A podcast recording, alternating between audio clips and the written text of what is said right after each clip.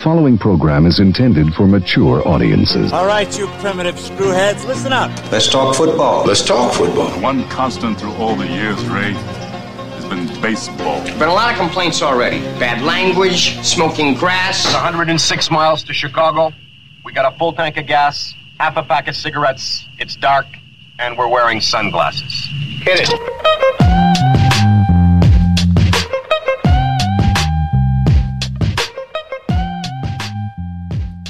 Guy shorts weather. I noticed. You're not the fir- You're not the only one I saw today. No. had a guy come in uh, to work today.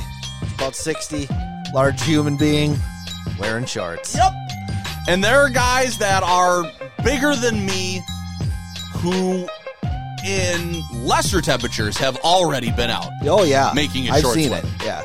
Like today with the sun and the no wind was the first day I actually was like, okay, this will work. But I, I don't know. It's not going to be permanent. I'm not wearing him to work.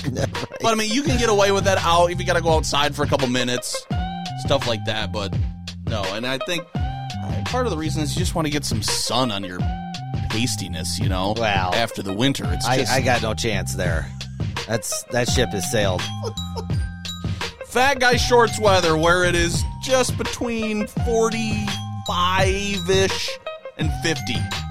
That's when you start seeing the shorts on large, as as you mentioned from Coach O'Leary, large human beings. Yeah.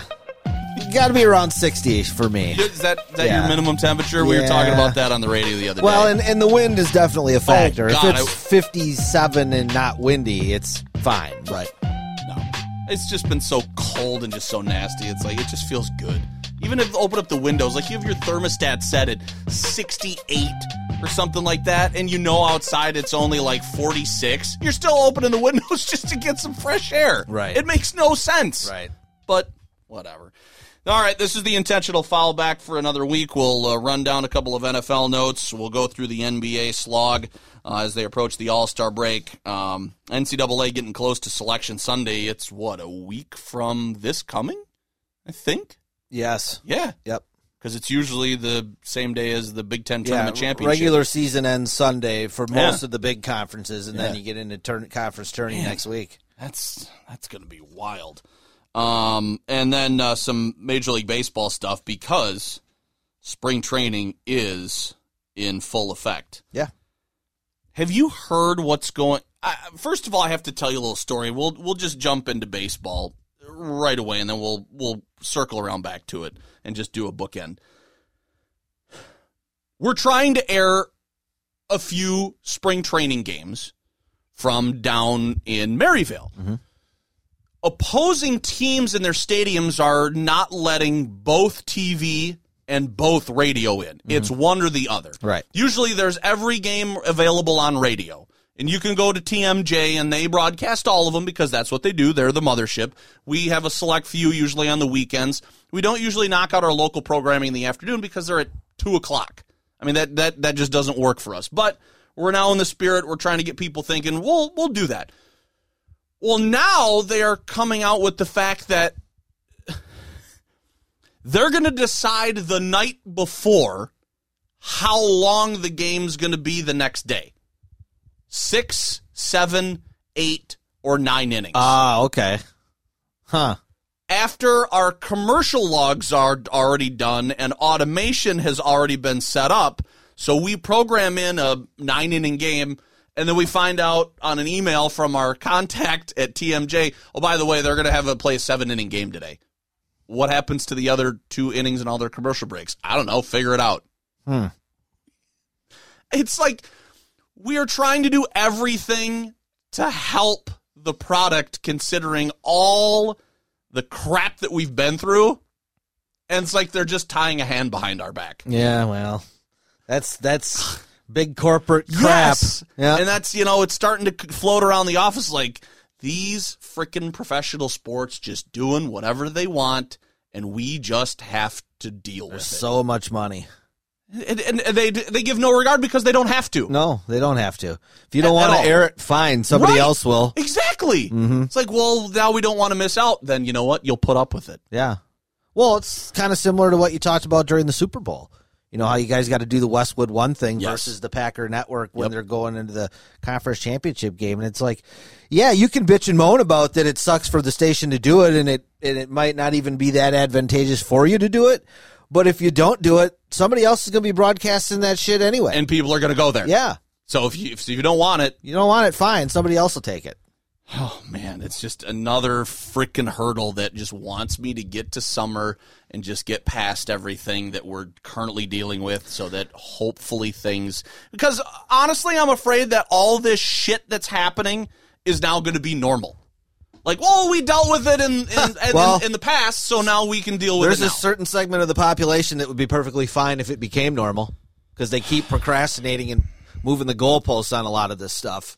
Don't- But we, uh, we need some normalcy in, in a lot of walks of life, but especially with some of this sports stuff, which is why we're talking. right. You know, but whether it's these these basketball tournaments, whether it's letting fans in the stands at Yeah. baseball and basketball Yep. games, I mean, You know what? It was cool to be at the girls' state tournament and have some sort of a semblance of like, hey, there's a little bit of buzz, there's a little bit of cutthroat atmosphere going on, there's a little bit of pressure packed. Well, even You in know? the, the last couple games that we got to do in the tournament, where they allowed the fans of both sides in finally, Yes. um, then you actually, yeah, you had a little cheering back and forth. It was more, it was a little bit more normal. Yes. And so I, I'm I'm hoping we're gonna get some gradual r- just get rid of all this special circumstance stuff and just be I, I don't know when that's gonna be. I'm hoping by at least midsummer, end of summer, but I dude, I don't know. But anyway, that's my little thing for what baseball's doing to us right now. That was your little rant for the week. It's- I got some pretty good feedback on our our rant at So the end of I. last week. So you know, maybe that's a, a new thing we might have to start doing. Call brother love and have him just oh my go to god, town on We- a topic. We'd like to get out of here under an hour and a half. Do we have any, anything left on the rundown? Have you been talking that long? Yeah, that's right. All right, let's start in the NFL. Um, the Packer fans were all disappointed. I don't know why, because I didn't think this was going to happen at all. Um, people had their eyes glazed over for J.J. Watt, and he ultimately goes completely off the board from what people were saying and all the experts and the pundits because nobody put Arizona on his list No, no, they weren't even talked favorites. about. No. You know, somebody came out with his top three probably six hours before he signed with somebody. And- Packers, Bills, and uh, oh, yeah, I can't remember the other one. Was maybe it- maybe Steelers still because of his brother. No, it wasn't the Steel. I, I, I can't remember, but yeah. It, and then he said Cardinals. Everybody just does a collective. Wait a minute, what? Yeah, yeah.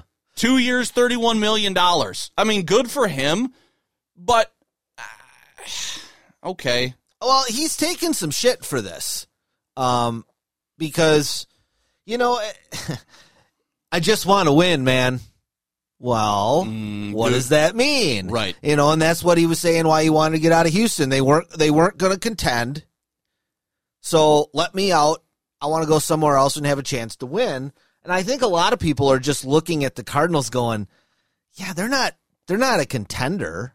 And JJ Watt doesn't make them a contender. He does not put them over No. the top because I mean, now I- you've look at the division you're in. I like the team. Oh, sure. I, I like Kyler Murray and I like some of the pieces that they have. But you were on went- them at the beginning. But they went eight and eight. They had two opportunities at the end of the year to make the playoffs, and they gagged them both up. Like this team's a long way away. They got to make the playoffs before they start thinking about winning a Super Bowl. I mean, they- they're not Tampa Bay, no. so it's kind of a weird. I mean, look, if he wants to go, i- i- if it was between fifteen a year and living in Arizona, or six a year and living in Green Bay, or eight a year and living in Buffalo, or whatever. Well, I don't blame him for going to Arizona. It's not like they're a trash fire. No, you can take the money, but you can also admit that hey, I got a better deal. You know, I- and and I'm not expecting a complete backtrack, but this all the stuff about winning just to get out of the Texans organization to go to a franchise that now in your division has the Rams and the Seahawks, and who and knows the Niners, who are Or not, not- they're not going anywhere. They're still going to be competitive. Right, they're not terrible. No. Um, but now you're you're joining that for you know 15 a year, and is it really about winning, or is it I took the best deal from a team that is kind of good? Well, and the Cardinals' problem wasn't on their defense last year; it was their offense. Offense. I mean, Kyler Murray had to do everything.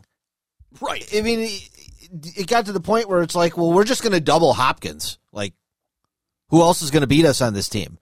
So, 80 year old Larry Fitzgerald. but I had said to you the other day when we were going to one of our last games, take you know if if you take J.J. Watt, if J.J. Watt was from Joliet and not Pewaukee, and he had gone to Illinois and not Wisconsin, would you give a shit if the Packers signed him or not? Of course not. Exactly. So that's why you know it's a good thing that the Packers didn't sign him Oh, because for it was a total it was a total emotional Of course it is. deal. But, I saw so many people, and I and I was reading people that were trying to convince whoever that this was like the the move that was going to put him over the top. He could be like the Reggie White to Rodgers' Favre, and I'm like, wait, wait a minute. JJ Watt hasn't played more than like nine games in the last five years, but once. Like I'm sure when he plays, he's still pretty good. He's got great numbers when he is. But is he's hurt all the time. Right. so I, I, I, that doesn't change as you get older. People go nuts to a lesser degree about this stuff when the Packers draft. They always want a Wisconsin guy. Yeah, I know. Well, You the know, Packers have always been very weird about that, Yes. very averse to taking that. I mean, the guy that pops in your head's Troy Vincent. Right. They passed Troy Vincent to take Terrell Buckley, and that was an all-time blunder back in the day. When they passed on T.J. Watt, wound up taking Kevin King, and with a draft pick out of there, they took another Badger, Vince Biegel, who got immediately hurt in training camp and has, I think, is on his third or fourth team, and he's all he's been hurt since. Yeah. So I mean, it's it's you know. Yeah, the Badger thing is very is very funny when where Packer fans are concerned, and I try not to get involved because a lot of people are, you know, it, all it is at the end of the day is a good story. Yeah, that's it. That's all it is. Yeah.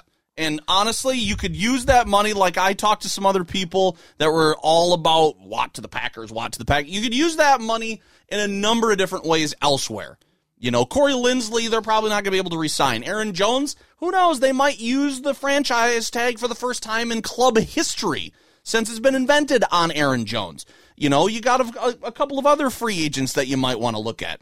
I mean, you know, Big Bob Tonyan's a restricted free agent. Somebody's probably going to try to get him, and then you're, if you want to keep him, you're going to have to pay him a little bit of money. You know, so it's like, like to pay, even think about 15 mil a year for this guy who barely plays. Can't do it. No, Can't do it. absolutely Can't, not. I wouldn't have even done ten. no, No. eight. Yeah, maybe. Yeah. I'd think about that. So, so ru- roughly half of what this is worth. yeah, because I'm probably only going to get half of a half of half of a season out half of half of his contract. You know. Yeah, So that's right. Um, some other um, uh, some other moves for salary cap stuff uh, today. I know Buster Skrine was really. Does that do anything for you for for the No, Bears? I would hope. I would certainly hope that that's a position they can upgrade. I mean, they drafted the kid last year whose name escapes me. They got Eddie Jackson and Kyle Fuller. I mean, Screen was kind of the weak link. So Yeah, they saved five million bucks. Uh, the Vikings saved five million bucks. Rudolph, I didn't realize this. I mean, usually I try to watch some Vikings just because you know Jane's a, a Vikings fan, so I try to click them on. If if the he had tw- what like 20, 20 catches, twenty five catches, something. It's the lowest number since two thousand fourteen. Yeah. he was just not there. No. you know they they really like that dude from Well, Alabama. They got uh, ten- that ten- Irv Smith Jr. ten years. I mean, that's a lot. It is. That's a long time for a tight end to play. Yep. But uh, yeah, I mean, he was kind of a fixture for for Yeah. a long time for them. Yeah, and then um, my cousin Michael sent me this when I got home from work, and I, you know, you have it in the notes. Um, somebody, I, I don't know who Dianna Russini is. Yeah, she's on ESPN. Okay, apparently an NFL coach anonymously told her that the cuts next week in the NFL are going to be a quote massacre. Yeah, that there's I thought be I found that very interesting. People there's- need to start making tough decisions Well, to get below the salary cap and floor, I man. and I think there's going to be a lot of really good, valuable players, plug and play type of guys that are going to be floating around out there. And you know, I think that's one of the reasons why a team like the Bears hasn't made any any rash quarterback decisions yet. I think they're among several teams for different positions. They're going to kind of sit around and wait and see what's going on out there. You know, I'm not saying somebody's going to cut a legit starting quarterback, but you know, if you can if you can fill your cornerback hole that you just created by getting rid of Skrine with let's say a Kevin King, let's just say you think Kevin King's better than Buster Skrine, you can get him on a decent deal. Well, now maybe you can move something else somewhere else to go get a Russell Wilson, uh, Sam Darnold. I don't know somebody. Um, I think there's going to be a lot of teams that are going to be really active, and it could be. I mean, the NFL offseason is really boring. They try really hard in ESPN because they're they're so in bed with football. to build it up. They really, really try to build it up. But like compared to the NBA, free agency is in the NFL is like nothing. no, because there's just not many deals that happen where it's like a Reggie White where No, you go, holy shit. Yeah, there's not. Because I and guys really the teaming up of stars doesn't really matter that much in football. I mean, like if quarterback receiver sometimes it can, but that's about it. You know? Yeah, no, I mean, I like the NFL offseason because I'm just waiting for this deal. But usually what happens is you get an extension, you get a restructured contract. You know, it's not one of those things where there's a couple of big name free agents that trade teams, you know, every year, but, and then it's like, oh, so and so went here. But there's so few and far between. You know what I mean? There's just not that many names floating around. Like, I would bet you now, just according to this Russini woman who's talking about this coach, you could probably assemble a really good expansion team from one guy at every position that's probably going to be on the market. Probably. From from the way that they're talking about and using the word massacre, I mean, and and it also makes me think. So are some of these free agents that are com- going to command this much money? If everybody's dumping salary cap money and numbers, well, who's going to be paying for big time free agents? Who's got the room? Right. You know what I mean? Who's who's got the the the salary cap floor that is so far away from the ceiling? Well, that's what I'm saying. If you can grab a guy to fill a hole on the cheap on a one year, $2 million deal, mm-hmm. because there's nowhere else, it's kind of like what happened with, with baseball a couple years ago where the Brewers were able to get Moustakas for that one year for what, like 12, 14 million bucks? That's a freaking bargain. Yeah, he wasn't going to be there very long, but for this one year, hey, we got a chance to go for it. Let's let's get this guy and give it a shot. So it just makes me wonder, like with Corey Linsley. I mean, they the management kind of said the other day where you got the vibe. We're not resigning him. Mm-hmm. He's going to be. He's going to command top three center money. Well, okay, but when teams are dumping all this salary cap cash, who's going to pay Corey Linsley top three center money? Somebody will. Somebody will because they'll dump somebody to get him. You know what I mean? Right. So they're going to hurt one other aspect of their team to try and shore up their offensive line, which is never, in my opinion, a bad thing. Mm-hmm. But it's just going to be one of those things where you let you well, you let him, him, and him go, so you could pay that guy a boatload of money. Second lineman on their second team usually doesn't pan out well. No, There's a, usually a reason the original team lets a really good lineman leave. right. It's because they're they're they're banged up. Packers have always generally been one step ahead on the offensive lineman for whatever reason. I remember a couple years ago when they cut Sitton and people were shocked. Yes. and then the And then Bears pi- the Bears picked him up and he was extremely mediocre. Yeah, I can remember when Thompson got in, it was Marco Rivera and Mike Wall. I think they were the two guards. He didn't re-sign either of them. He let both of them go, and they were very average in their net. I think Wall immediately got hurt, and then and then Rivera didn't do much. But it was just one of those things where like you're the new GM, and the immediate thing to do is not shore up your offensive line. But he was looking at it. He was right too because Yeah. they had seen their best years already Yeah. you know, and for some reason the Packers have typically been really good at that. Well, it's the old Belichick philosophy. You'd rather get rid of them a year early than have them a year late. Absolutely, make So- sure they don't kill you. Um, there What do, was you, what do you think about this? The Gutekunst, I guess, non-comments more or less about Rodgers' extension or restructuring or whatever that they may do. well, I'm used to it because that's what Ted Thompson would have said. So I mean, that's that's not news to me. You know, Yeah. I mean, hey, the the, the standard response is, well, we're going to look at that. Yeah, he's a good player. Yeah, we could do that. Yeah, we might take a look at. I mean, Do you it's think they're so gonna? vague? Do you think they're gonna do anything If there? I'm Rodgers, I don't know why I would. You well, I thought he wanted an. I thought he wanted an extension. that was brought up by Florio. Okay. and then it disappeared in about 15 minutes. okay. It it got no traction from anybody. Um and he there was some source that somebody used and then I looked for it on a like to get a second somewhere else anywhere. Nobody else picked it up. But but if I'm Rodgers, you just drafted my heir apparent, and I'm already concerned about my longevity with the team. Why am I giving you a bargain? Well, right, for sure. I don't know why I would do that. Yeah. And and and trust me, I'm a team guy. You know, before before the player, but you've put him in a bad position already, and now you want him to do you a favor? Right, Let's be serious. right. I don't know why you do it.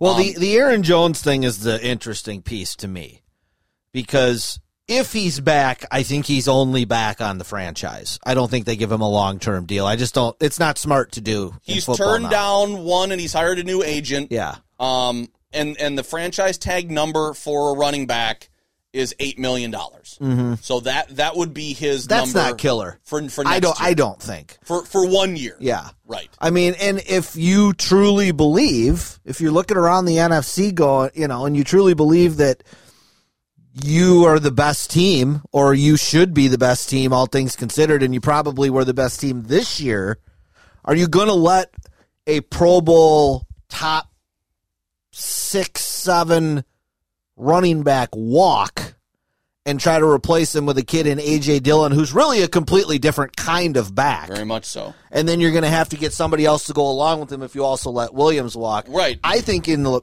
I think short term, I think the Packers would be better to bring Jones back on the tag. Hundred percent. Um, if you let Williams go, I know I was having this argument with a guy at work, and I thought maybe you could use that that num that money elsewhere. But that was when somebody had told me that the number was eleven million. That's a little bit steep for me. You know, I mean, I know I know it's only three more, but when you got a lot of other stuff to figure out, you've got to replace Linsley. Um, you know, they let both their inside linebackers go. You got Wagner, who's now down in the offensive line, so you're going to be hurting in, in in a number of positions. But um, yeah, and and they're also there's a rumor floating around that they're going to try and get Adams down from his sixteen point eight million dollar cap number by either signing him to an extension or doing a restructuring. Yeah, I wouldn't be giving any fucking deals lot. if I was him either because you just had a ridiculous season. No, right, unless you want me to extend and pay this money on the back half of my deal. I mean, he just had one of like the ten greatest statistical seasons a wide receiver's ever had. But his- I'm not taking no pay cut. His contract's up after this year. Yeah. So I mean, Well, and I, you know that's one of those things too, where if I'm Davante Adams, I'm not signing a long term deal if Aaron Rodgers isn't going to be here in two years. maybe he just wants to get paid though. Some of those wide receivers, they don't care. Yeah. They they just want money. Yeah, I think he'd get paid regardless, though.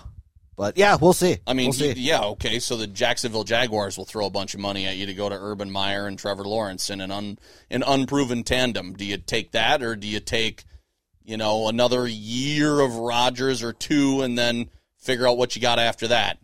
And, I don't know. And make the same amount of money to stay in Green Bay. You- do you want to stay in Green Bay? You want to live in Green Bay for nine months out of the year? I don't know. I don't know any of these things. No, I don't want to live in Green Bay. I know you. You don't even want to live in Wisconsin. Period. Not forever. for now. What I I haven't been following. What's I mean. Well, there's not a lot. What is is this pits, pissing match with the Seahawks and Russell Wilson still going on? Yeah. What what what's the latest on Well, this? It sounds like his celebrity wife Ciara is playing a role in this. That always goes she well. wants to live in a bigger market. Um, and I mean, let's just face it: Seattle sucks. It rains every day. They just fucking decriminalized heroin. It's a, it's a fucking shit show up there. I wouldn't want to live there either.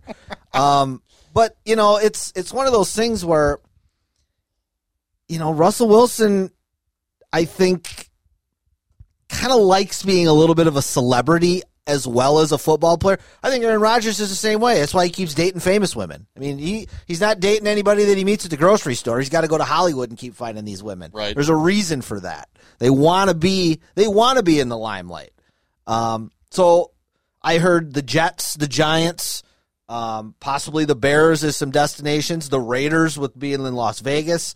You know, so a little bit more of a glamorous light shining on me and light shining on my wife market is kind of what it sounds like is what is is what's being floated out there. How much of that is true? Who knows? Um, but it's not that shocking. I mean, I just look, you know, these guys they marry famous women. I look at Dwyane Wade, like that dude's weird now. like he married that Gabrielle Union, who's a beautiful girl, but like that dude's weird now. He just says and does weird stuff that he didn't do 10 years ago when he wasn't with her. So I don't know. Hollywood people are just on a different level. And I mean, she's a singer, which they're on a completely different level. So who really knows the truth there? But I don't know. Russell Wilson in a Bear uniform, I don't think they got enough to get him. No, probably not. I mean, I, I don't know. I just bunch of draft picks for the future, and you already? I I don't I don't know what that I don't know what that does for Seattle. That's the same thing with the Watson thing. Everybody's like, "Oh, they got to trade Watson." No, they don't. They don't. I mean, if he sits out, he doesn't get all of his money. So, sit out. You want to waste your prime by being a baby? Fine. But if you're the, you're, you're the organization, don't you want to win games? I mean, are you really? Are you going to be Are you going to be any good next year anyway, with or without him? No, you suck. You know you suck. You need you need the, you know, you kind of want to probably be bad next year in a way, but I'm not sure I want to give up my perennial All Pro quarterback for pennies on the dollar to to achieve that. What if the asking price is right, or or are you still holding well, I holding your ground? If- saying you're going to play for us or nobody else, your choice. if the Jags called and said, "Hey, you want the number one pick?" Oh my God! Yeah, Yeah, okay. Sure. Um I have to get a quarterback back if I trade Watson. well, absolutely. So, you know, we're if if the Cardinals called and said, "Hey, we'll give you Kyler Murray in our first for Watson." Okay, Yeah, I do that. But I'm not trading him to fucking Carolina and getting Teddy Bridgewater back and two two first round picks that are probably going to be in the mid to late 20s because Carolina's probably going to be good with McCaffrey and Watson. You know, like it's like these basketball trades that happen. And, you know, the Rockets get all these picks from the Nets. It's like, well, who gives a shit? The Nets are the best team in the league. See, then, and that's what uh, that's what I was looking at when that trade happened. It's like we're going to give you all these first round picks, and I went, well, aren't they going to be at the back end of Yeah, the draft big where deal. generally you don't get anybody anyway? Yeah, it, well, it, the Bucks are in the same boat. The Right. Bucks are giving up their first round pick every other year for like the next five, and it's like, well, okay, but the guy that they're going to get there is not. He's just a rotation guy. Right. I mean, you could get super lucky and get a Brogdon, which is rare, or a Draymond Green, but those guys weren't even first round picks anyway.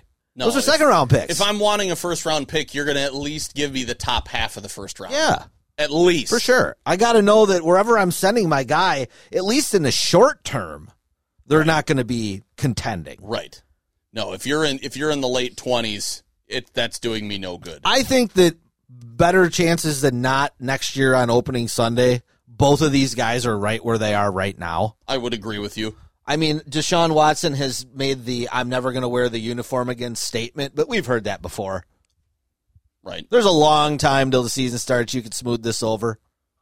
I mean, right now it just seems very, very uh, hot. It does. Um, so, but but no, you're right. You got you got a ways to go. Well, the, the last NFL thing, Allen Robinson was on uh, Collinsworth's podcast today, and a couple interesting things came out. Um, you know, he was asked about his future with the Bears. Yeah. and he pretty much said, um, "If they want me, cool. If they don't, fine. I'm not gonna. I'm not gonna make a big deal out of it. I'm not gonna hold a grudge and talk shit about them if they don't want me anymore. But I'm also not gonna invest myself wholeheartedly in knowing that they don't necessarily want me, Right. which I think is fair. Um, but the interesting, more interesting comments were when he talked about the season, and he said he didn't realize how much it was going to affect the team when they made that initial quarterback change in week in week three.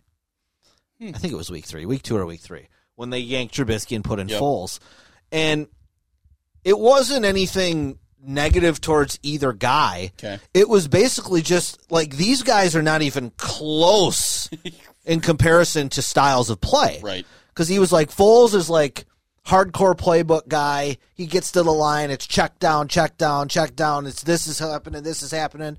Where Trubisky gets to the line and it's kind of a pre play. Everything's kind of already set. They're trying to use his athleticism where Foles has no athleticism. And then the the change in the play calling from Nagy to Lazor, and they fired some other dude, and it's like, yeah, you when you hear a player talk about it that way, it makes sense.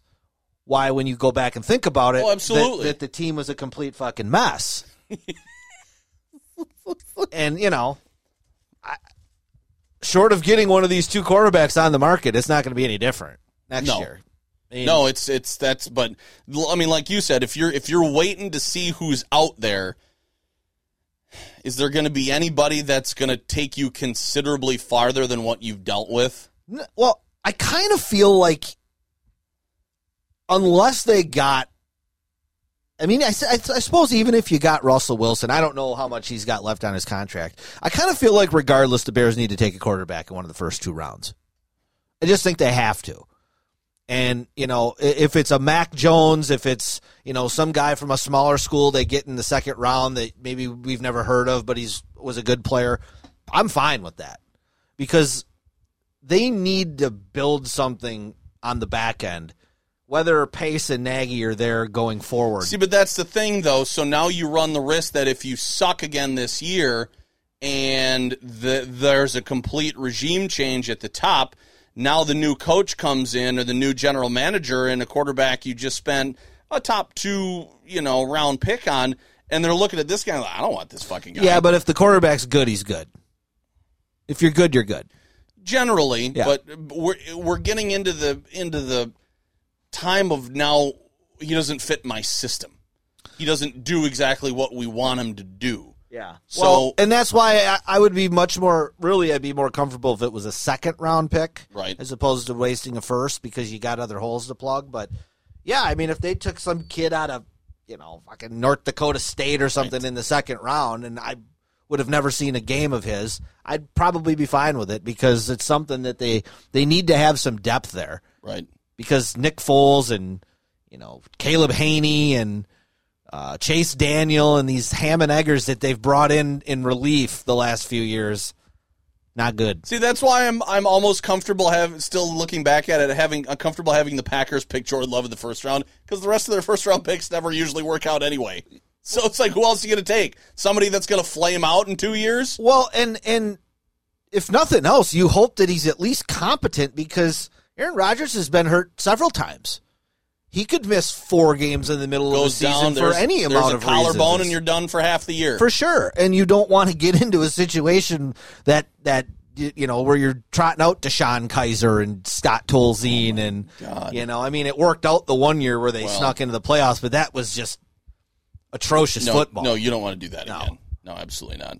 Um, Michael uh, sent me this when we were talking about the whole J.J. Watt thing, and if you can't come up with any off the top of your head, uh, I at least assembled this, and I should have told you about this earlier, and I didn't. So, because of the thirst for J.J. Watt, think of the the top defensive linemen, four or five that you've seen in your lifetime that you know are tho- those would be your guys. What are your Mount Rushmore of D linemen just in your lifetime Well, that, that you have watched? Donald, You you put him on there. yeah, Okay. Reggie. Yes. Um, I mean, do you consider LT a down lineman? He is not listed on any of the lists that I have gone to just to check some stats. I mean, I, I'm just kind of shooting from the hip here. Yeah, no, you know, absolutely. John Randle. see he would be on mine as well. You know. and my other one would be Bruce Smith. Yeah, you know and then there's there there's a couple that you know donald i'm just hesitant right now just because his career is probably just on the downside or it's he's, he's right he's peaking right now you know and he's still awesome but i'm just waiting further before i include him in that pantheon of really awesome guys That's I mean- fair. I mean, does he deserve to be there right now? Yeah, probably. But he's also Well, still who else? playing. Who else did you have? Well, I was bouncing around in between. I mean, a couple of guys I know. Jason Taylor's in there. Howie Long.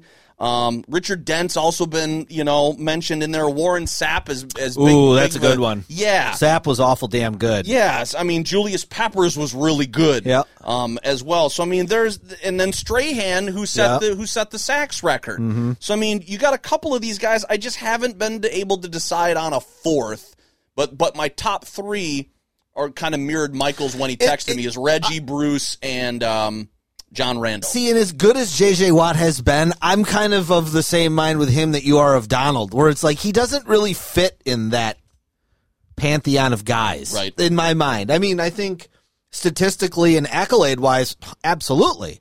But I don't know. I just don't think of him that way. But I maybe I maybe I should. I just remember watching so many of those games, and even to to a lesser degree, Jared Allen, because I saw the Oh, God. Vikings all. there the was like time. that two year two year run where he, was was, uns- absolutely unblockable. Yes. Yeah. But it but I mean, you know, that and that's the same like I can remember Chris Doleman. Mm-hmm. Put him in that conversation, you know? So I mean it's most of these division guys that I saw all the time or else the national guys that that got accolade that yeah, if you expand the scope and ask the rest of America, maybe they're not up there because they didn't see him as much because they're not as regional, you know. But uh, you know, yeah, it was it was just one of those things where he asked, you know, and where do you who who do you put on that list? Um, and I thought it was a decent question. So, all right, that's uh, wow, we got about half an hour out of the, some Yeah. NFL stuff when we're not even in NFL season. All right, uh, let's move to the NBA. Bucks just wrapped up their eight game homestand. Uh, they got worked over by the Nuggets, but they finished five and three in those eight games. They got one more game. Uh, they're down at the Grizzlies before uh, All Star Week in Atlanta. Um, Holiday came back. Um, yeah, I, you can pick it up from there. I know you were really stoked about their game on Sunday. Yeah, uh, you know they they lost the first three at home, then they won five in a row, and included in that was they blew out Minnesota, uh, one thirty nine, one twelve. They had a pretty fun game the other night against uh, the Pelicans, which they won one twenty nine, one twenty five. That was kind of the Zion versus Giannis battle, which uh, turned out to live up to its hype. It was it was a good game. And then uh, on Sunday, yeah, I thought they played their best game of the year on Sunday uh, against the Clippers at home. They won 105 100, scored the last, uh, I think, nine points of the game, um, held Leonard, Kawhi Leonard, and Paul George to 0 for 9 from the field in the fourth quarter. So that was a really nice win against a good team. They were trailing going into the fourth. They've been miserable this year, trailing going into the fourth. So I, I really felt like, man, this team maybe they turned a corner. And then last night, for whatever reason, eh, I, it was just a it was a really bad effort. I just thought it was a it was they had no energy. Um, I'm not sure what that was all about, but um, Denver blew him out, and Jokic kicked their ass. He had a triple double, like a Triple-double, yeah. 35 point triple double.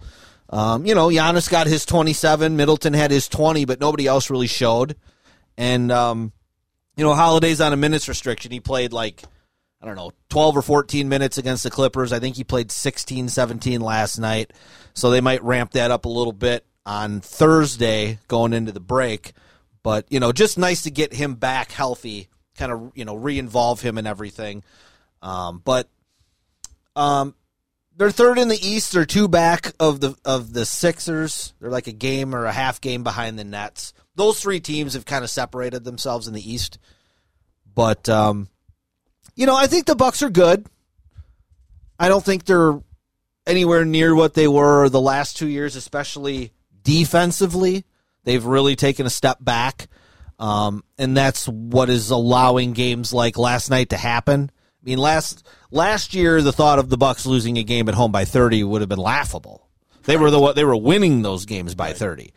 Uh, but Giannis has said it a couple times, like you know they need some of these ass kickings during the regular season to kind of refocus and continue to get better because I think I think last year they kind of fell into a trap of they were just too good. They were almost too dominant during the regular season, and I think that it kind of lulled them into a little false sense of security, and then you know then the bubble happens, and then it's a debacle. But um, All Star Weekend in Atlanta this weekend, everything is smashed into Sunday. Yep. They're going to do the three point, the skills, and the dunk contest at halftime of the of the All Star game. Are we going to have an hour halftime? Well, basically, they're bringing in four dudes for the dunk contest that are not. Well, they are still having the Rising Star game. I'm not sure when that is, but um, there's not going to be the the typical number of players there Okay. that they that they would normally have. Um, so a little more star-studded three-point contest than normal because it's only going to be all stars. Well, that's good. um, but the dunk contest, I believe, is all all first and second year guys. Okay.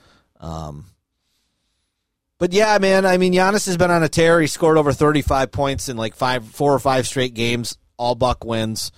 So uh, things are trending in the right direction. I think the All Star break is really coming in a perfect time for them. I talked last week about how many games they had jammed into a, a pretty small window. So um, I think Middleton might have caught a break not making the All Star team and, and getting a couple extra days at rest at home. And, you know, you just hope everybody comes through the break clean and healthy and ready for the stretch run.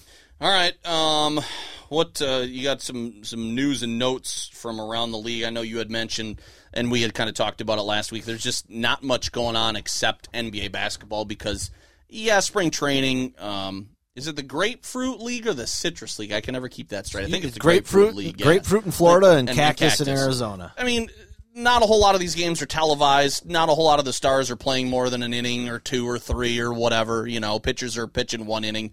Nobody's really paying attention. Really, the only thing that is kind of really getting the attention along with college basketball, which is winding down, is the NBA. So we're just we're kind of in those sorts of dog days, I guess. Yeah, yeah. I mean, normally this is happening in January, but because the league got pushed back a month, it's happened in February and into March. And yeah, you're just kind of waiting to get past the All Star break. See, uh, you get towards the trade deadline, see if anything starts happening. And with the shortened season, you got the stretch run.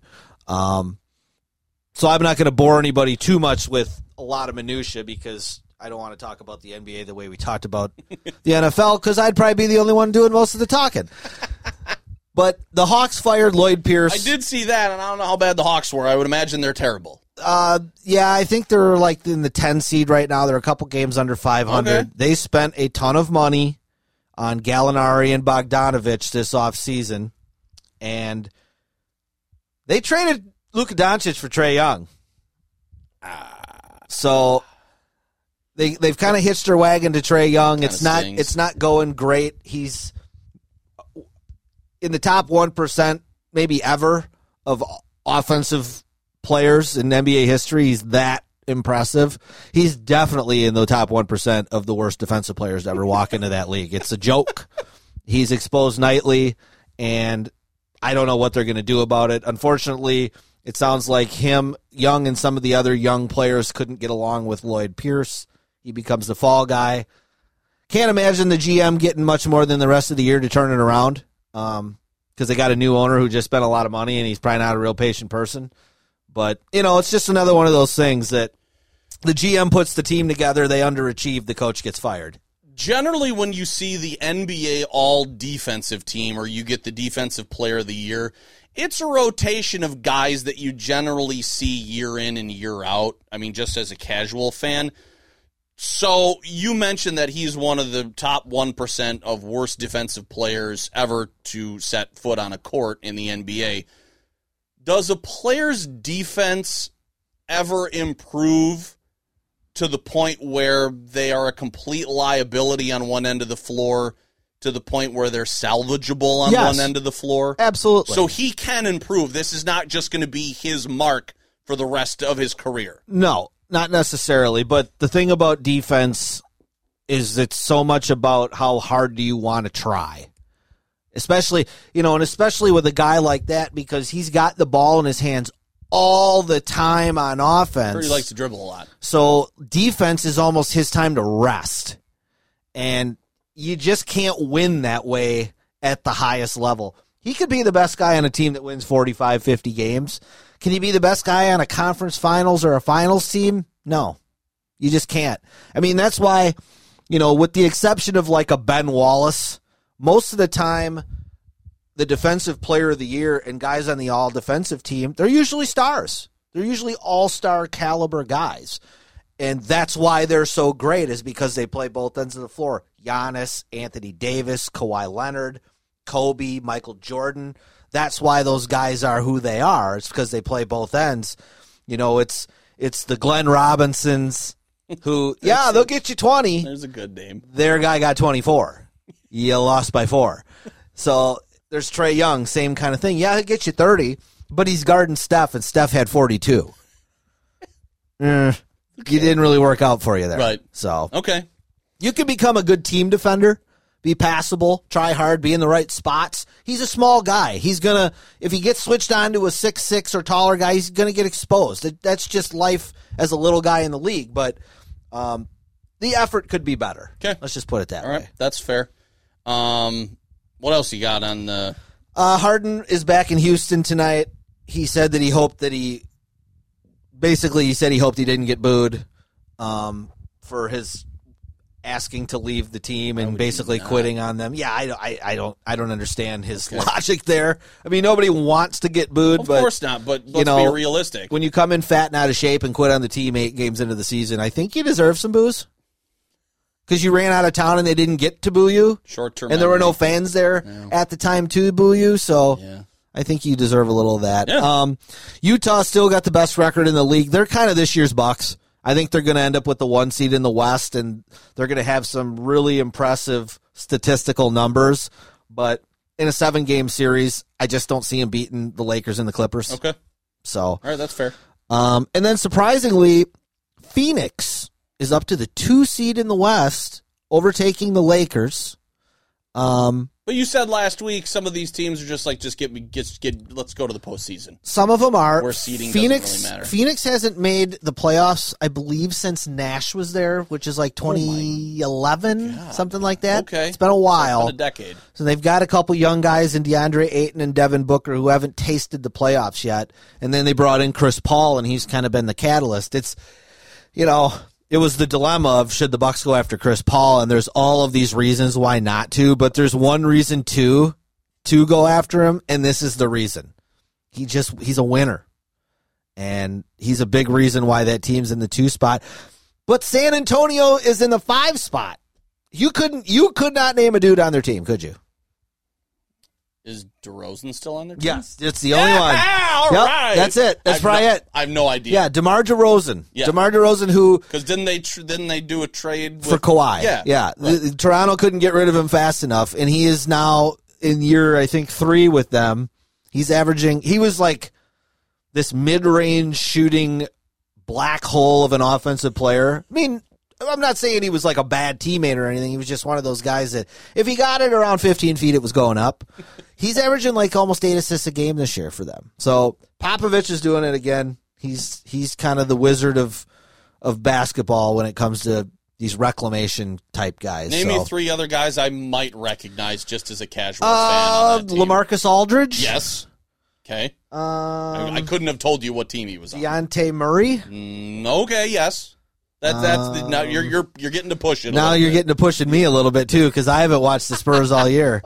uh, there's the kid with the crazy hair. I can't think of his name. He's a guard, but yeah, there's not many. I don't know many I- more than hey. you, and I watch the league like a like a crazy person. I'm just glad I got DeRozan Yes. after that challenge. Yes. Yes. Absolutely. so no, that's that's pretty much it right now in the NBA, right. and you know, short week this week, and then the All Star game, and and then hopefully things start to ramp up for our Bucks.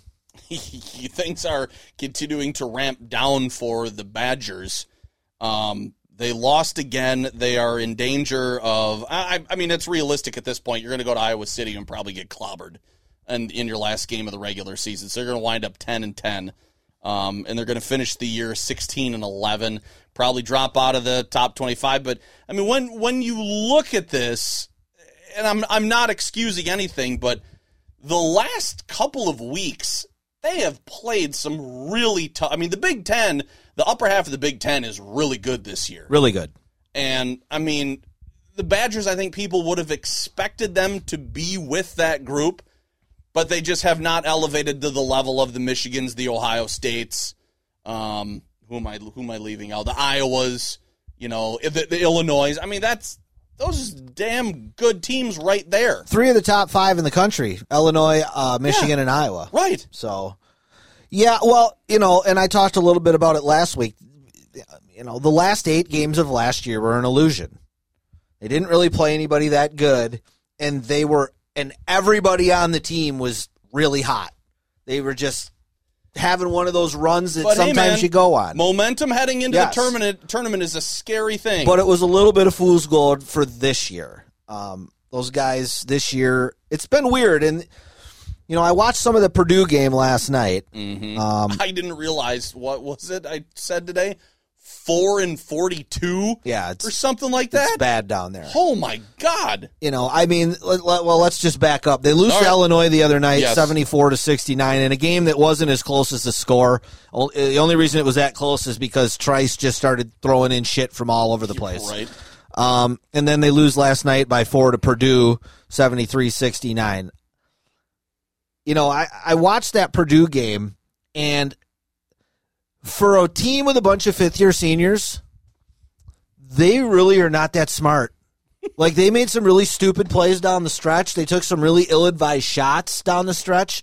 That a team that has got a bunch of dudes that have played 125 games, most of them together, Right. I- it's really surprising to see them make those errors.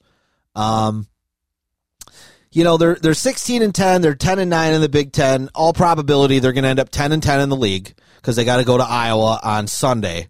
Um, I I just think this is a pretty mediocre basketball team, and you know they've lost four or five.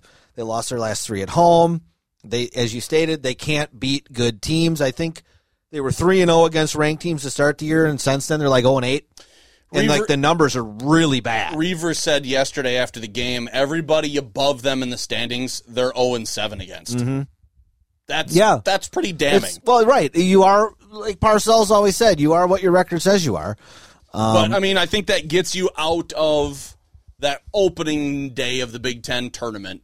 You know, Yeah, I think so. I mean, I think I, I don't Right think they're now, among they're the, the- bottom four. right now they're looking at probably being the six or the seven Yeah. seed. so So, so I so I, I think they're out of that first round. yeah, Which I mean, I don't know what that does for you, but yeah. I don't know. It's you know they're just so unathletic, and they really just don't have playmakers. You know, Trice is okay. He Brad- took Brad- a whole half to score any points though yesterday. Yeah, Like he scored his first, he made a three with like two and a half, three and a half minutes into the second half. They said, "There's Trice's first points." I went, "What? right. How is that possible?" Well, and these other guys like like Davison, um, Johnny Davis, Wahl, they're not playmakers. No. They can make shots if they're open, but they're not really getting other stuff for other people. That's just not really in their skill set. So sometimes it can get really hard for this team to score. And it just seems like uh, a lot of these games recently late, it's just been a straight scramble for them the last two years of just trying to bomb threes to try to catch up and hope that somebody else misses free throws to allow them to stay in the game.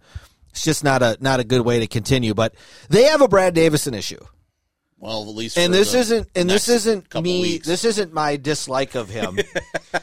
His reputation is really starting to really hurt them. In the Illinois game, he got called for a hook and hold again. I saw that they had to go over and They had to go over and review it, Yep. and I was arguing. Well, not arguing. I was having a discussion back and forth with a buddy about it, and he's like, "They shouldn't be roughing him based on his reputation." And I'm like, "Well, but that's the point. He has the reputation. The referees are human. These guys, these are Big Ten refs. They ref a lot of these games. They know the shit these guys pull." And then last night in the Purdue game, he gets a flop warning on a play where it clearly looked like he just tripped. And he even said to the referee, "I only, I just, I just tripped. I wasn't even trying to do anything." But your reputation of doing the hook and hold before, of hitting people in the nuts, of constantly falling down and flopping and getting underneath people's feet, it's starting to affect the Badgers. And I mean, you just hope for their sake that you know they're not in a tournament game in the Sweet 16 in a one possession game with a minute to go, And and, he go. and he pulls something and does something stupid like that, and they get a technical because maybe they've already had a flop warning, or he gets an intentional foul and it's two shots in the ball. I mean, We've it's seen it's a dangerous thing. we've seen this even at the high school level for for games that we have covered. You know, we've seen a couple of players get some technicals or act how they do on the court where you know the officiating world is kind of a small club. The the skin Word- has never been thinner either. And word will get around Yep. that, hey, this guy is notorious for this. Yep. And if he starts giving you any shit, it's generally going to mean you're going to get it. You're going to get either a warning or a T or something like that. Like you go into a gym now, and like you said, they're human. they're going to watch you Yep. for stuff. Your eye is their eye is on you. Right. Like it or not, that's just the way it is. Mm-hmm. And and you're right. I, you know, it's nothing against against the player whether you like them or don't like them. It's just that that's now it's just habitual. Well, it's like the And it's and- not something you can just ignore. And it's kind of like the Grayson Allen thing where it's like because you've stuck around forever, Right.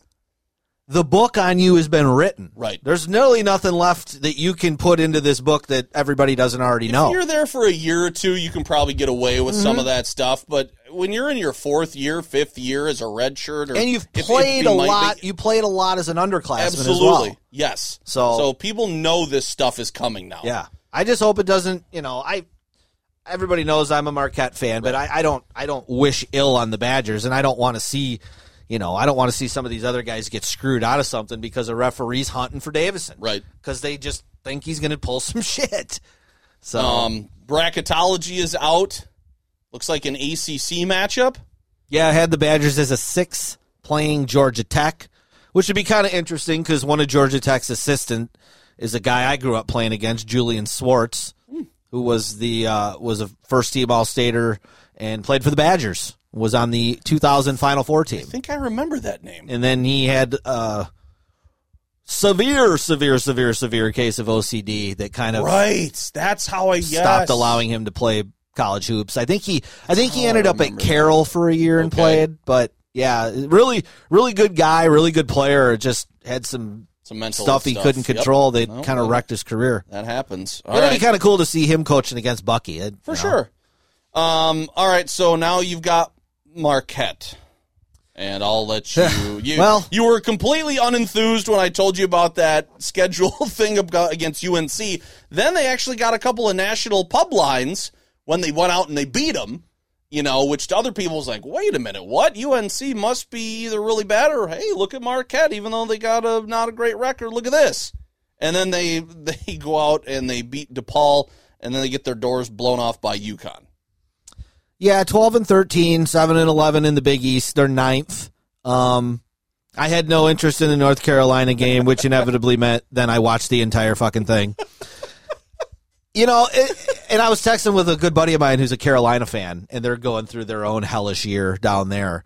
Um, e- even though the game didn't matter, it's still cool to play North Carolina down there, and it's still See, cool to beat them. And that's kind of why I had mentioned that Yeah. because it's like, well, hey, here you go. Well, and Wojo, one of the announcers said that they talked to Wojo prior about scheduling that game on such short notice, and he's like, "Look, we played at Pauley Pavilion this year. We're playing at the Dean Dome, and there was one other place they threw in there." And he was like, "At the end of the day." It's a pretty cool experience for these guys to get to play at these these kind of historical spots, these historical gyms. Oh, I and they play at Butler, which is like Hinkle Fieldhouse is one of the most famous basketball gyms in the country. So, um, so in that regard, it was cool. It was nice to see them get a win. Um, you know, yeah, UConn they they got their butt kicked on the road the other day, but then turned around last night, won a hard fought one against DePaul.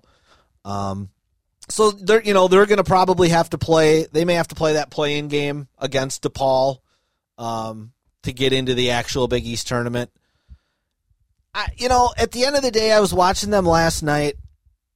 You know, if they were around, if they finished 500 or a game behind under 500, I, I'm not gonna. I wouldn't kick and scream too much. They've kind of they've had a weird year. They've had some guys miss time. They've had some injuries. They brought in a bunch of new guys that weren't on the team last year. They've got freshmen playing major, major minutes and starting. So it's not crazy to see them necessarily where they're at. I would have hoped for a little bit more, but if you think about it, it's it's not crazy where they're at. So they got one game left Saturday against Xavier, who is uh, currently on the bubble themselves of getting into the tournament. So that'll be a good one. But you know, uh, DJ Carton, their point guard who transferred in from Ohio State, Dawson Garcia, who was a McDonald's All American, is is a freshman, and Justin Lewis, who's a, another big guy, who's their freshman. I'm excited to see what those three can become next year. Hopefully that everybody sticks around and nobody's pulling a Hauser and bailing. um, but I think those three kids, you know, I'm not. I don't even know that any of them are necessarily NBA players, but I think they can be good college players. And uh, I would hope that maybe that's something that Marquette can build around. I don't really know if any of their guys are going to come back and try to do the fifth year senior deal um, Right, that's that- being offered to everybody. Yeah, that's right. And uh, speaking of that, Kentucky. Did you hear about this? don't so. Kentucky just passed a bill. They are going to allow high school seniors, this year's high school seniors, to come back next year and play. I did see that. I didn't read anything about Isn't it. that nuts? I just kind of saw it and then I glazed over it, and I, I it, didn't really register with me. But yeah, I don't. I mean, for everybody that, that I don't even know how that would work. Like, does the do you do? It, so I have your- to still go to school. That's what I mean. You've probably earned your degree already.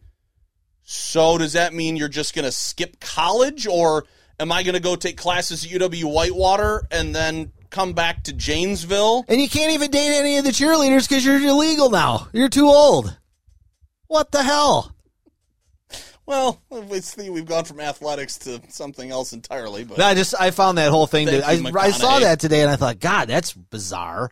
That is a little weird. Yeah. I don't I, I don't know any details about it, but I'm I'm gonna have to go look that up when I get home. That's that's very odd. But uh, bracketology eight down to eight Big Ten teams. Down to Uh, Indiana and Rutgers right now are on the outside looking in. that's okay. Uh, Michigan and Illinois both one seeds, even though Illinois just absolutely Throttled them. put a hurting on Michigan. and that was without uh Their best guy. Yeah. So I don't know how to pronounce his name. Yeah, I don't either. But uh, that was really quite impressive when I saw that yesterday. Five Big East teams are in. Um, Kansas is is finally up to kind of where you normal normally see them. They're on the three seed line. Carolina hanging on at the ten seed after losing to Marquette. Then they beat Florida State, who's a top ten team, and then the other night, whoever they played that sucked, they got beat by. North Carolina. So they're just a mess. Their guards are bad. Um, they're just they're big and I don't know. Still no Duke or Kentucky. Duke's That on the bubble. That won't break my heart. if I Kentucky, don't. I, don't think Kentucky's got a shot unless they win their conference tournament. But I always like conference tournaments because you get the unbridled joy from somebody from the Patriot League, the Summit League, or whoever, the Big Sky, but or I don't whatever. I don't know if those are all happening. I'm not sure. How are they filling the? well, it would just are be the automatic. well, the automatic qualifier from the conference The could just be who won the league. Yeah, but I'm not. I'm not sure about all those leagues on on who's doing what. So Interesting. Because Okay. normally ESPN is promoting Championship Week pretty heavily, Oh, right, and they and you they're- go on their website and there's a link you can see all the game. It's not there, so and and they're usually showing wall to wall semifinal or championship games of some Mm-hmm. the, Hor- random the. Horizon League quarterfinals on ESPN Plus. Right. You know what I mean? Like I'm not seeing any of that, so I'm not sure exactly what's going on with some of those schools. All right, But interesting because I because like I said, I I really like seeing those guys celebrate, even though you know they know the reward is a 16 or a 15 seed to go against up one of the blue bloods and get their brains beat in. But that doesn't stop them from being happy just to get there. for sure, you know, and For that sure. that I think is one of the cool things about um about the whole sport. it was cool to see my uh, former coach Nate Oats win the SEC title his first year at Alabama. Sure. first year, first time in like a decade they had won that outright. That's so awesome. it was pretty cool. All right, um, let's uh, get to some circle back to some baseball. I mean, we talked about spring training. It's interesting how the Brewers, like we talked about Robertson, and then Vogelbach at the corners, and then you know Arcia or uh, Urias at shortstop, and then here at second, and we were just so despondent. And then they got a couple of of moves made with Kolten Wong to second base and then moving Hiura to first and then third base with Shaw with an you know minor league invite and now they're going to put Urias there. It's like that infield has gone from like dilapidated and like oh my god this is going to be a disaster to now if some of these guys can do all right you're going kind of like okay okay we can do that this year you know it just seemed like there was a very quick 180 degree shift with a couple of moves where you're kind of you were really maybe worried about what's going to happen to okay this is doable Well, they saw what we saw. they saw the same holes that we saw, and we've been seeing for the last however many months. right um, I thought Counsell's comments yesterday, I believe, um, about Arcia and Urias and giving Urias really, from the sounds of it, it's his shortstop spot to lose. Um, Arcia is probably going to get moved to third, and Which it says weird. Shaw was going to be in the mix for opportunities to play. Which was weird because yesterday I think Urias was at third base during their game. I I find that whole idea interesting. I, uh, you know, and and to be fair, we really haven't seen much of Urias, No, and we really he- didn't get to see him at what probably is his best. Because he hurt himself. I'll give him the benefit of the doubt Right. there, but the Brewers, I think, think he's a multiple time All Star. well, that's. Uh, but like you said, so I don't was, see that. He was hurt, and then Arcia played spectacularly. So when he came back, you couldn't just yank Arcia. Well, look, Arcia has got his flaws. There's no doubt about it. For sure. But he has improved s- slowly but steadily. He has come up clutch in big, huge pennant winning and playoff situations. He took a pay cut this offseason to stay with the Brewers. And you're going to put him at third. And I heard one of the reasoning for it was, well, he has a stronger arm than Urias. Well, that's fine, but you always put your best guy at short. Your best your best athlete, your best infielder, the guy that covers the most ground. Correct. You put him at short. And you know, maybe the justification for this is going to be well, the Brewers shift like crazy idiots anyway on every batter. So it really doesn't matter right. where you're if it's 3B or SS next to you in the lineup, maybe it doesn't matter because half the time he's going to be standing at the shortstop position anyway. Right, way off the line. Yeah. But I'm a little concerned that that left side of the infield, regardless of which spot they're playing in, could be a very, very light hitting infield. Absolutely. And, you know, Kolten Wong is a good player, but he's never been, he's not a 25 homer guy. He's not a 45 double guy. He's just a contact hitter. That's why he's in the leadoff spot with St. Louis more often So, than not. you, you know, it remains to be seen what you're going to get power wise out of Urias. Um, but I don't know. I, I feel a little bit for Arcia because, you know, playing shortstop, quarterback, and point guard, there's kind of a little bit of a a dick measuring thing there. It's an ego thing to play those positions. You know, quarterback of the Cowboys, shortstop of the Yankees, point guard for the Knicks. Those are kind of like, oh, if you have those spots, you're the man. Um, so I'm sure it's a little bit of a tough pill to swallow to to lose your spot when you really didn't lose it.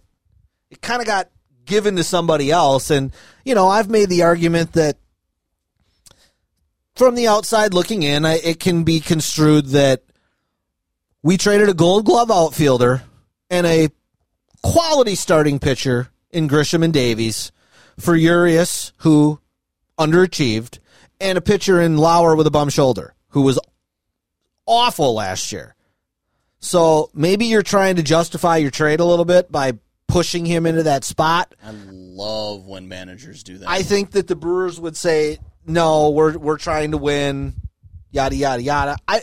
It remains to be seen. It's hard, like I said, it's hard to judge the kid on what we have seen, but um, I guess I personally would like to see a little bit more before he's just given that spot. I, I mean, I think you put it very succinctly. What you know, if you're him, you're probably thinking, "What do I got to do for you assholes to just stay out here and keep the job that I did very, very well when your boy got hurt and I held it down." And maybe Arcia is a guy that can handle this. Maybe it won't affect his mood or the chemistry or any of that. Maybe he just I wants to play. Maybe. Yeah. No, I don't know. Um, you had mentioned before we went on when we were talking about the Brewers that you know you thought that their that their rotation might be a little bit better um, than than advertised. Um, when you've got uh, Woody Burns at the top, and then you're kind of filling in with Lindblom, provided he doesn't have you know as you call him King Blister. Um, you've got Anderson and then Houser, and then if Lauer can rebound on the back end. Um, It's a I mean- potential six man rotation. Yeah. Which I think we're going to see a lot early on. yeah, Yeah. Um, I think that um, you're going to see a lot of three, four inning starts. Um, 150 or less innings for these guys this year because they're going to baby him because they're going to tell you that last year screwed everybody up and they can't throw this year. Yeah, but this has kind of been their MO for the last couple of years. Yeah. You know, give me a couple of good innings and then we're going to go to the bullpen and Well, and fill with some guys. Today after the game, they they they pitched Rasmussen three innings today, and I think he got up to like 38 pitches or something like that. And Counsell said after the game they're going to try to stretch him out and kind of try to turn him into the right-handed, hard-throwing Brent Suter. okay. So that's where I'm saying, you know, you can you can start Lindblom, and if he only goes two and two thirds, fine. You bring in Rasmussen for two and two thirds, or you bring in Suter for two and two thirds, and then now it's the sixth inning, and we can get into the Devin Williams hater, Right. however And they figure how they're going to close. Yeah, right. Um, but yeah, I, I think that I don't think you're going to see Woodruff and Burns in a lot of Cy Young conversations this year, even if their numbers, win loss and ERA are good, because, I Because they're think their gonna- innings are going to be low. Right. You got to pitch a certain amount of innings to be in that conversation. Yeah, but I, I I do like the depth. You know, if to have, you know, these six guys plus a Suter that can potentially get you five innings and a start, four or five innings of, of quality pitching. That's nice, and um, you know, uh, it's it's a depth that they've rarely had. They don't mm-hmm. really have the top end guys. Where they're to me, you know, Woodruff and Burns are nice. They're not. They're not Gallardo and Greinke. They're Right. not Sheets and Sabathia. Oh my God. So this is still a little bit of a patchwork rotation, but you know, you hope that between the six or seven of them that are going to start, we haven't even talked about Peralta yet. I don't even know what They- exactly they're going to do with him. They may try to stretch him out at they some didn't point. know that either from Counsell's comments the other day. So you've got a lot. You've, you've got a lot of guys, and I absolutely despise the word. They have a lot of outgetters, as the Brewers like to call them. But that's really what these guys are. They've really only got two legitimate starters, in my opinion, and it's Woodruff, Wood- and, Burns. Burns, yeah. Everybody else is just throw them in there and hope that you can get through the fourth. Well, So as long as they do better than Jeff Suppan, I am I am fine. That's, Well, just hope that Kolten Wong isn't Jeff Suppan, and you know, like we were talking about teams in, with NFL offensive linemen. Right. When the Cardinals let a guy go, there's usually a pretty good reason why. I mean, they let Pujols go. right. That's because they knew he wasn't really 31; he was 60. that came out the other day. Somebody, a former Marlins executive that was on the Le Batard show, said, "Oh yeah, Pujols is not 41. We everybody in Major League Baseball knows that his age is fudged." That's awesome. Everybody knows that. That's the guy said one of the reasons why the Marlins didn't give him more money in more years is because knew they it. knew his last three or four years, which has been which is borne out in in Anaheim, pretty relevant non-factor. I want to go take a look now on like baseball reference and, and, and just go check his numbers I because think I think he still pops some homers. and now but, but, but he's on the West Coast. We don't hear about him No. because he's not in the division anymore. right. You He- know? he's still going to pop his 20 to 25 home runs because he's a giant of a person. Right. But yeah, it was kind of funny to like, yeah, he's not 41. He's probably 45 or 46. Wow. And that's not unprecedented. A lot No, of those we hear about that. A lot of those. Dominican guys fudge that because it works with their drafting and Right. so. But Interesting. it kind of backs up a theory I always had where that dude was not 20 when they brought him up. It's like you know, it's Well- like some of these guys we played little league with that had mustaches. Oh my God! I like that dude's 12. can still Are you remember sure? a couple of those guys while I'm a just a teeny ten year old quaking in my little low tops while this dude's ready who's supposedly twelve ready to throw one down my ear Yeah, he, the dude's in his windup, and you're already stepping towards third base. Absolutely. Get me the fuck out of here. bailing what are you out. talking about? Um, April 1st is opening day. We'll continue to talk Brewers. Uh, I'd like to talk a little bit couple more Brewers on this podcast this Okay. summer. I just, you know, last last year was just kind of such a downer. Right. You know, I'd like to get back into it like in eighteen and nineteen. Those were some those were fun years. Yeah. No, well, well, hopefully they give us some stuff to talk about. Yeah. Um, just a couple of notes. Some former Brewers. uh, Gio signs with the Cubs. Gio Gonzalez. He or, or for, for with the Marlins. He said he wanted to play in Miami. Yep. Which I don't know who says that. A Cuban guy. That's about it. Yeah, Community. sure. That's about Absolutely. that- that's that's For all sure. that is. Yep. Um, and then the Cubs signed Eric Sogard, Oh, which I man. just kind of giggled about. I was almost going to send out a tweet today about from um from Moneyball because he gets on base. Well, Jesse Rogers, which is uh, one of the Cub reporters, Yep. so he'd put something out about them signing and how it was, you know, a, a decent a decent low money pickup. Okay. And I saw a couple of Brewer fans just tweet if you had seen him play for the last two years and the, on the Brewers, you would not be saying the same thing. So, Probably agree. but you know what? I said this when the when the Cubs got Zach Davies. Zach Davies will beat the Brewers twice this year, and Eric Sogard will have a big hit at least once against the Brewers that wins the Cubs the game. That's just how this shit works. That's sports, man. The guys that you think suck and that you hate that were on your team, Will they will come back and bite you. you. Yes. They will. All right. Um, that will pretty much about do it. You got any? I mean, we're, our basketball season is done. we We're wrapped done. up at Yep. the end of last week. The boys' state tournament um, starts on Thursday. I'm kind of curious to see uh, how that goes. They did the the girls' tournament very well between the La Crosse Center and. I thought it was going to be at UW Oshkosh, but it's not. It's at the Bucks G League team where they have the old Mecca floor, which and nowadays It's a it's a it's not the actual old one. It's a replica but of the you old can floor. see the M and, Oh, yeah. and the color scheme and like at first glance I had to like kind of squint my eyes because all that yellow and the shades of it was very overpowering. It didn't diminish the cool factor from the old schoolness, but it was just it was a little much, but they're going to try to pull that off again. I saw a lot of people say it was actually it was a better venue than going to Green Bay yeah, for for for the for, Center. for for the Resch Center because it was just so much more intimate. It's a smaller arena. well, not only that, but it's also built for NBAers. Well, and well, but the girls, you know, let's just face it, the girls' state tournament doesn't draw doesn't like draw the like the boys boys do, does, so they don't need a twelve or fifteen thousand seat arena. They need like a five thousand or a seven thousand, where it's a lot more intimate. and You can pack people in there when we're able to do that again, and it's loud. Mm-hmm. You know, you watch some of those state girls tournaments in Green Bay, and it's like they're it's like they're playing out in the middle of nowhere. I, I, I always love this the state championships at Camp Randall for football, where the stadium's like five percent full. They just show a bunch of empty stands, and then there's just like two sections of a pocket of like the band and then the fans. It's like, really? You could have done this at like Perkins Stadium or something like that. Right. You had to come to Camp Randall, which again It's cool. I mean, that's where you want to play if you're the kid. absolutely you want to play where the Badgers play, but do you think you could downsize a little bit? Mm-hmm. Probably. Well, But- if if anybody's planning on watching any of the boys' state tournament, I'm going to try and catch a lot of it. I would urge you to watch Friday. okay. Watch Racine St. Cats.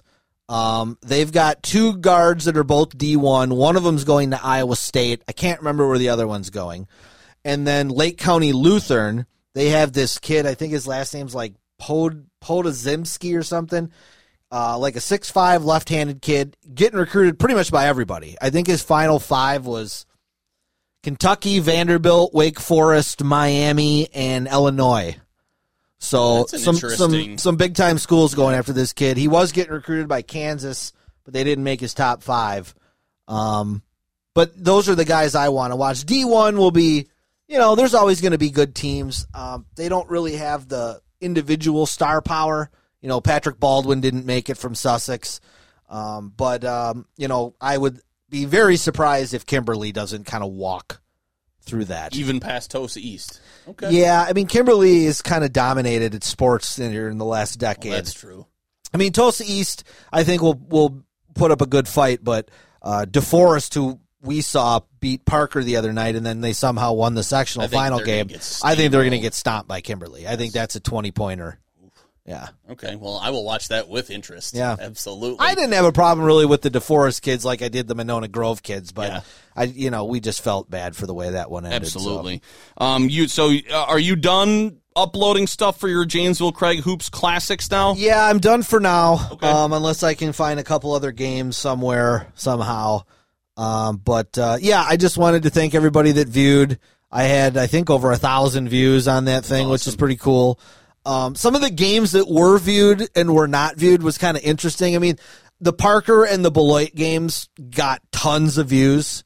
Um, some of the better games that weren't those teams didn't get as much. I mean, the game my senior year against Madison West, which people still talk to me about, it only had like 10 or 12 views on it. So I found that kind of strange. But uh, basketball season winding down here, maybe that might have had a little something to do with People it People also love their regional stuff. They do. No- matter who it, you know, who it features and what year it was. Yeah, because I got like a that. couple of people that actually sent me messages asking me about, do you have any Craig Beloit from like '94, and I'm like, no, I don't. No, I was in middle school. Well, I mean, I have stuff from that era, but I just don't have that. So, Right. um, you know, I don't know how much of that stuff Coach Suter has kept. Sure. I don't know how deep his archives are or or any of that. I mean, I suppose I could ask him, but You got a copy of his scouting from the scouting well, I mean, that I you got showed me some the other some day. of some of my games I got from him. Yeah. you know that weren't the ones that were just game tapes. I got from him, but I got them like 20 years ago. You know, so I don't know if he hangs on to any of that stuff. Probably, I mean, I can't imagine that he would. That'd be a lot of tapes. Oh yeah, absolutely. I'm sure his wife would be like, "Get the shit out of here." Oh, you're gonna give all these boxes to Dan? Can I help? Yeah, right. absolutely. I don't even want all that stuff.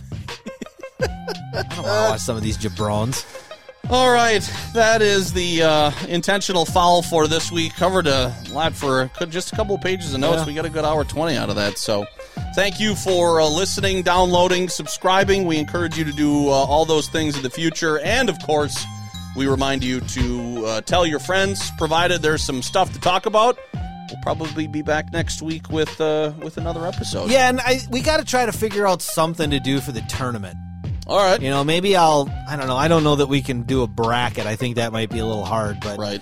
Um, maybe we'll do something where I'll I'll come up with a grouping of games if right. you know that are kind of Sure. interesting. Maybe if you want to bet on or something, we can look into that. Kind of so. like that. So yeah. that's that's coming up as uh, we roll towards. Because I'll be taking my typical weekend off of, of work and Absolutely. to sit around here and watch games and get drunk. So it's a it's a tr- it's like the Masters. It's a tradition unlike any other. I've been skipping school and work to watch state tournament and NCAA basketball on the third weekend of March since I was eight, better keep and it ain't it ain't gonna stop.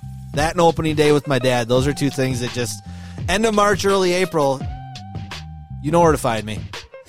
That will do it. Until next time, I'm Josh. I'm Dan. We will talk to you then. Go Bucks.